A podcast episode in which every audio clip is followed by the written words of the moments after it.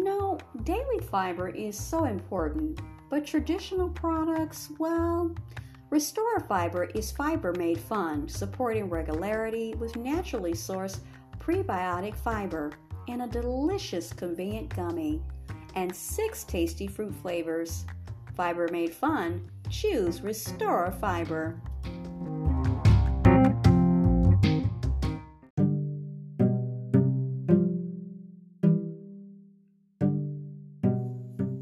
This is Teachable Moments with April podcast, and you guessed it, I'm your host, April.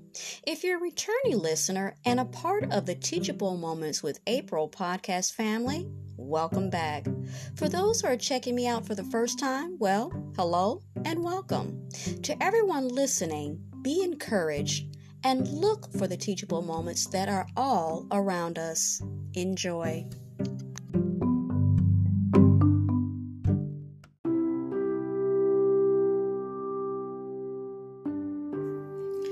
Let us pray. A prayer for discernment. Dear Heavenly Father, I seek your counsel. I invoke your Spirit and help me to discern as nothing escapes your sight. Guide me, Lord, and give me a healthy spirit, a clear eye, and wisdom, and help me identify any presence of the enemy, trying to tempt or trap me into the sin of pride or vanity. Set me free of my flesh so that I may see with the eyes of Christ. Let me identify the Spirit behind any choices I must make. May your Holy Spirit fill me and take control so that I only need to walk in obedience. For you alone are holy and you are my sovereign Lord, and all my decision must glorify you. In your Son, Jesus Christ's name, amen.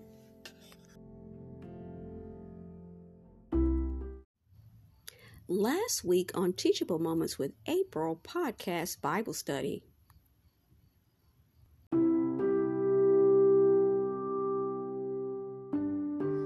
This is Teachable Moments with April podcast Bible study. So now we're going to look at chapter 8 entitled Escape from a Tyrant.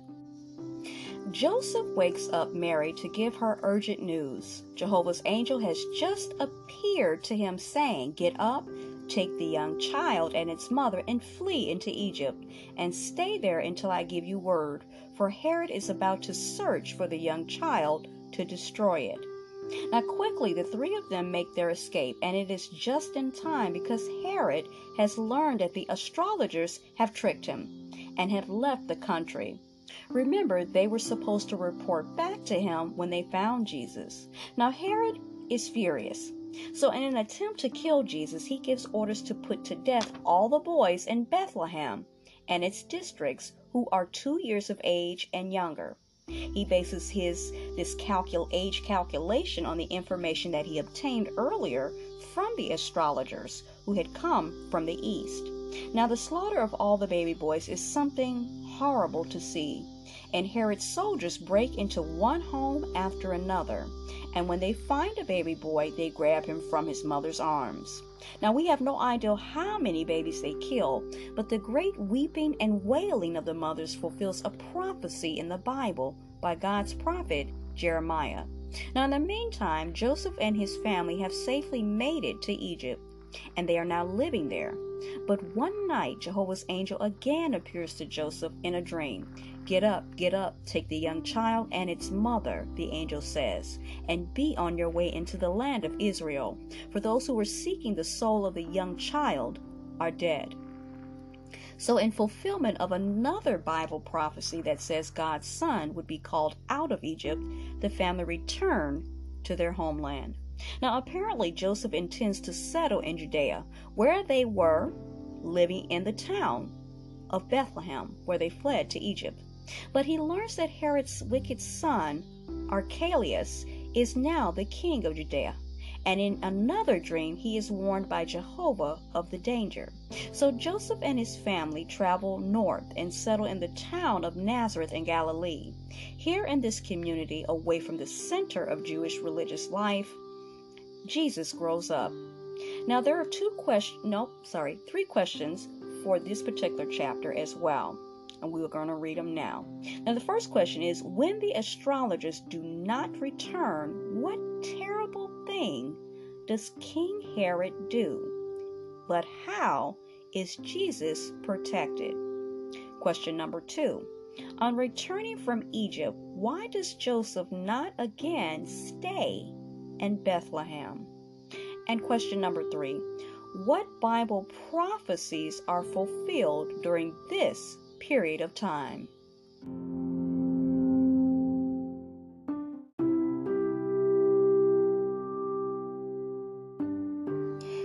Is Teachable Moments with April podcast Bible study. So we're looking at the chapter chapter 8, Escape from a Tyrant, and we're going to go over the Bible scriptures um, for this particular chapter. So the first uh, book that we're going to look at is Matthew 2, 13 through 23. We're starting with verse 13. After they had withdrawn, look, Jehovah's angel appeared in a dream to Joseph, saying, Get up, get up, take the young child and its mother and flee into Egypt, and stay there until I give you word, for Herod is about to search for the young child to destroy it. So he got up and took along the young child and its mother by night and withdrew into Egypt. And he stayed there until the de- decree, uh, a decrease of Herod, for that to be fulfilled, which was spoken by Jehovah through his prophet, saying, Out of Egypt I called my son. Then Herod, seeing he had been outwitted by the astrologers, fell into a great rage, and he sent out and had all the boys and boys in Bethlehem and all his districts done away with them two years of age and under, according to the time that he had carefully ascertained from the astrologers.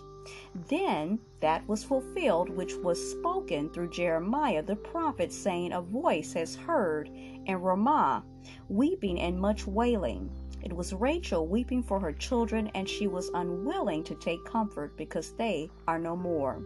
Now, when Herod had deceased, looked, Jehovah's angel appeared in a dream to Joseph in Egypt again and said, Get up, get up, take the young child and its mother, and be of on your way into the land of Israel, for those who were seeking the soul of the young child are dead. So he got up and took the young child and its mother and entered into the land of Israel. But hearing uh, Archelaus, uh, ruled as king of Judea, in, instead of his father Herod, he became afraid to depart for there. Moreover, being given divine warning in a dream, he withdrew into the territory of Galilee uh, verse 23, and came and dwelt in a city named Nazareth, that uh, there might be fulfilled what was spoken through the prophets, he will be called a Nazarene. All right, so the next uh, chapter we're going to look at is the book of Jeremiah 31 15. This is what Jehovah has said. In Ramah a voice is being heard, and lamentation and bitter weeping, and Rachel weeping over her sons, and she has refused to be comforted over her sons because they are no more. All right, and the last book uh, for chapter uh, 8, Escape from a Tyrant, is found in Hosea 11 1. When Israel was a boy, then I loved him, and out of Egypt I called him my son.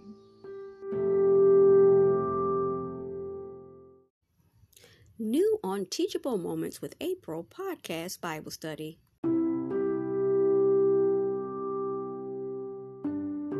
This is Teachable Moments with April podcast Bible study.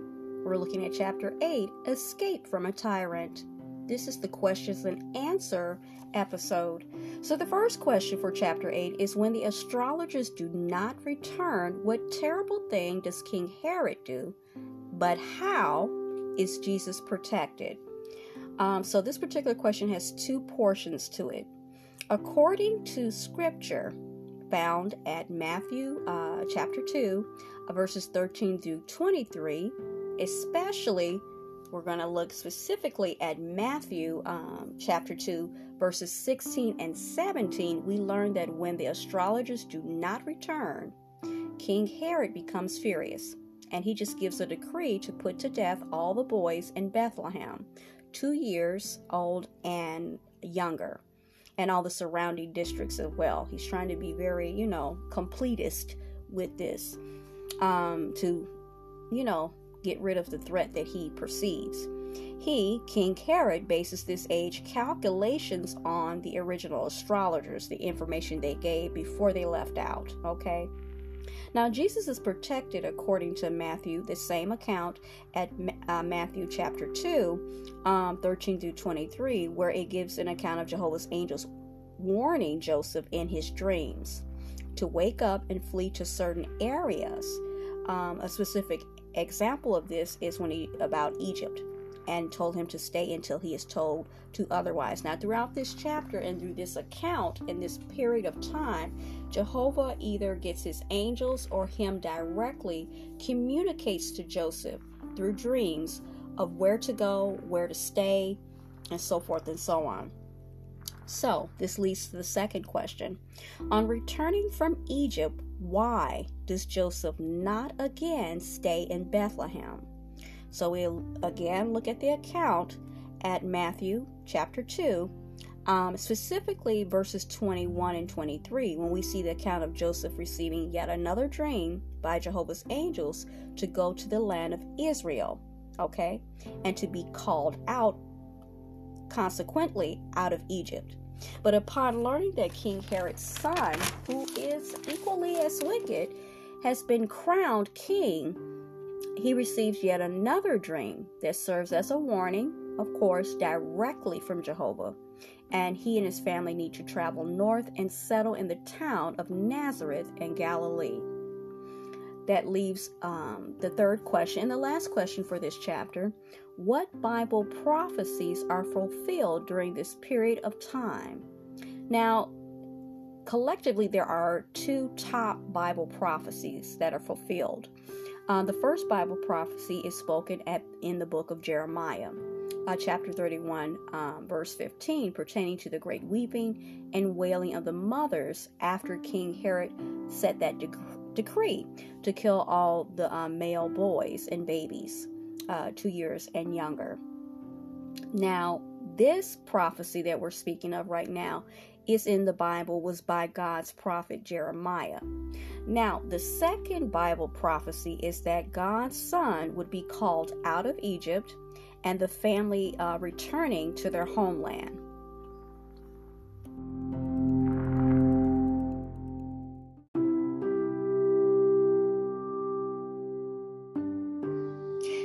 Is Teachable Moments with April podcast Bible study. We're looking at the um, chapter 9 entitled Jesus's Early Family Life. Now, when Jesus is growing up in Nazareth, it is rather small and unimportant city. It is located in the hill country of an area called Galilee, not far from the beautiful Jezreel Valley. Now, when Jesus, perhaps about hmm, two years old, he is brought here from Egypt by Joseph and Mary, and he is evidently Mary's only child. But not for long. In time, James, Joseph, Simon, and Judas are born, and Mary and Joseph become parents to girls also. Eventually, Jesus has, at the very least, six younger brothers and sisters. Now, Jesus has other relatives too. We already know about his older cousin John, who lives many miles away in Judea. But living closer by in Galilee is Salome, who apparently is Mary's sister. Now, Salome is married to Zebedee. So, their two boys, James and John, would be Jesus' cousins, right? We do not know whether, while growing up, Jesus spends much time with these boys, but later they become close companions. Now, Joseph has to work very hard to support his growing family. He is a carpenter. So Joseph raises Jesus as his own son. So Jesus is called the carpenter's son. Joseph teaches Jesus to be a carpenter too, and he learns very well. That is why people later say of Jesus, This is the carpenter. Now, the life of Joseph's family is built around the worship of Jehovah God. In keeping with God's law, Joseph and Mary give their children spiritual instruction when they sit in their house and when they walk on the road, when they lie down and when they get up. There is a synagogue in Nazareth, and we can be sure that Joseph also regularly takes his family along to worship there. But no doubt they find their greatest enjoyment in regular trips to Jehovah's temple in Jerusalem. Now, this chapter has four questions. The first question is At least how many younger brothers and sisters does Jesus have? And what are the names of some of them? Question number two Who are three well known cousins of Jesus? Uh, question number three What secular occupation does Jesus eventually take up and why? And the last question, number four, is What vital instruction does Jesus provide for his family? All right, guys, I just I just realized that I made a mistake on the fourth question. Uh, what vital instruction does Joseph, not Jesus, Joseph provide for his family? It's like right after I said it, I was like, wait, wait, wait, wait. What vital instruction does Joseph provide for his family? Sorry about that.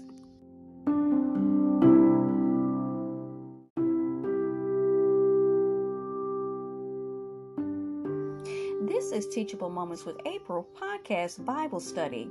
And this is chapter 9 Jesus' early family life. We're going to be reading the Bible scriptures and verses that go along with this particular chapter in its Bible reading. We're going to start with the book of Matthew 13, uh, verses 55 and 56. We're starting with, of course, verse uh, 55. Is this not the carpenter's son? Is it not his mother called Mary, and his brothers James and Joseph, and Simon and Judas? Verse 56. And his sisters, are they not all with us? Where then did this man get all these things? So now we're going to look at Matthew 27, uh, verse 56. Among whom was Mary Magdalene, and also Mary, the mother of James and Joseph, and the mother of the sons of Zebedee. The next book we're going to look is the book of Mark 1540. All right, 40, verse 40. There were also women viewing from a distance, among them Mary Magdalene, as well as Mary, the mother of James, at James the Less, and of Joseph and Salome. Now we're going to look at also the same book, the book of Mark, but we're going to look at chapter 6, verse 3. This is the carpenter, the son of Mary, and the brother of James and Joseph, and Judas and Simon, is it not? And his sisters are here with us, are they not? So they began to stumble at him. And lastly, we're going to look at the book of Deuteronomy, uh, chapter 6, verses 6 through 9. Verse 6. And these words that I am commanding you today must prove to be on your heart, and you must inculcate them in your son and speak of them when you sit in your house, and when you walk on the road, and when you lie down, and when you get up. And you must tie them as a sign upon your hand, and they must serve as a frontlet band between your eyes. And you must write them upon the doorposts of your house and on your gates.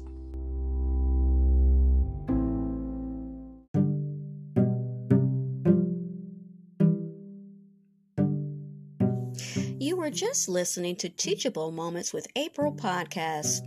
I truly hope you enjoyed this episode. We invite you to stay connected with us on the other social media platforms of ours, which is TikTok, Pinterest, Instagram, Threads, and YouTube.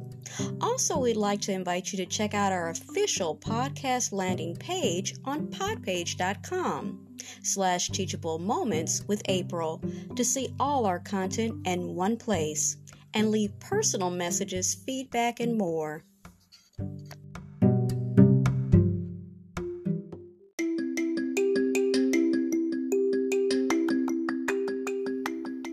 Why change the way you accept higher education payments? Because flexible payment options for students always pays off.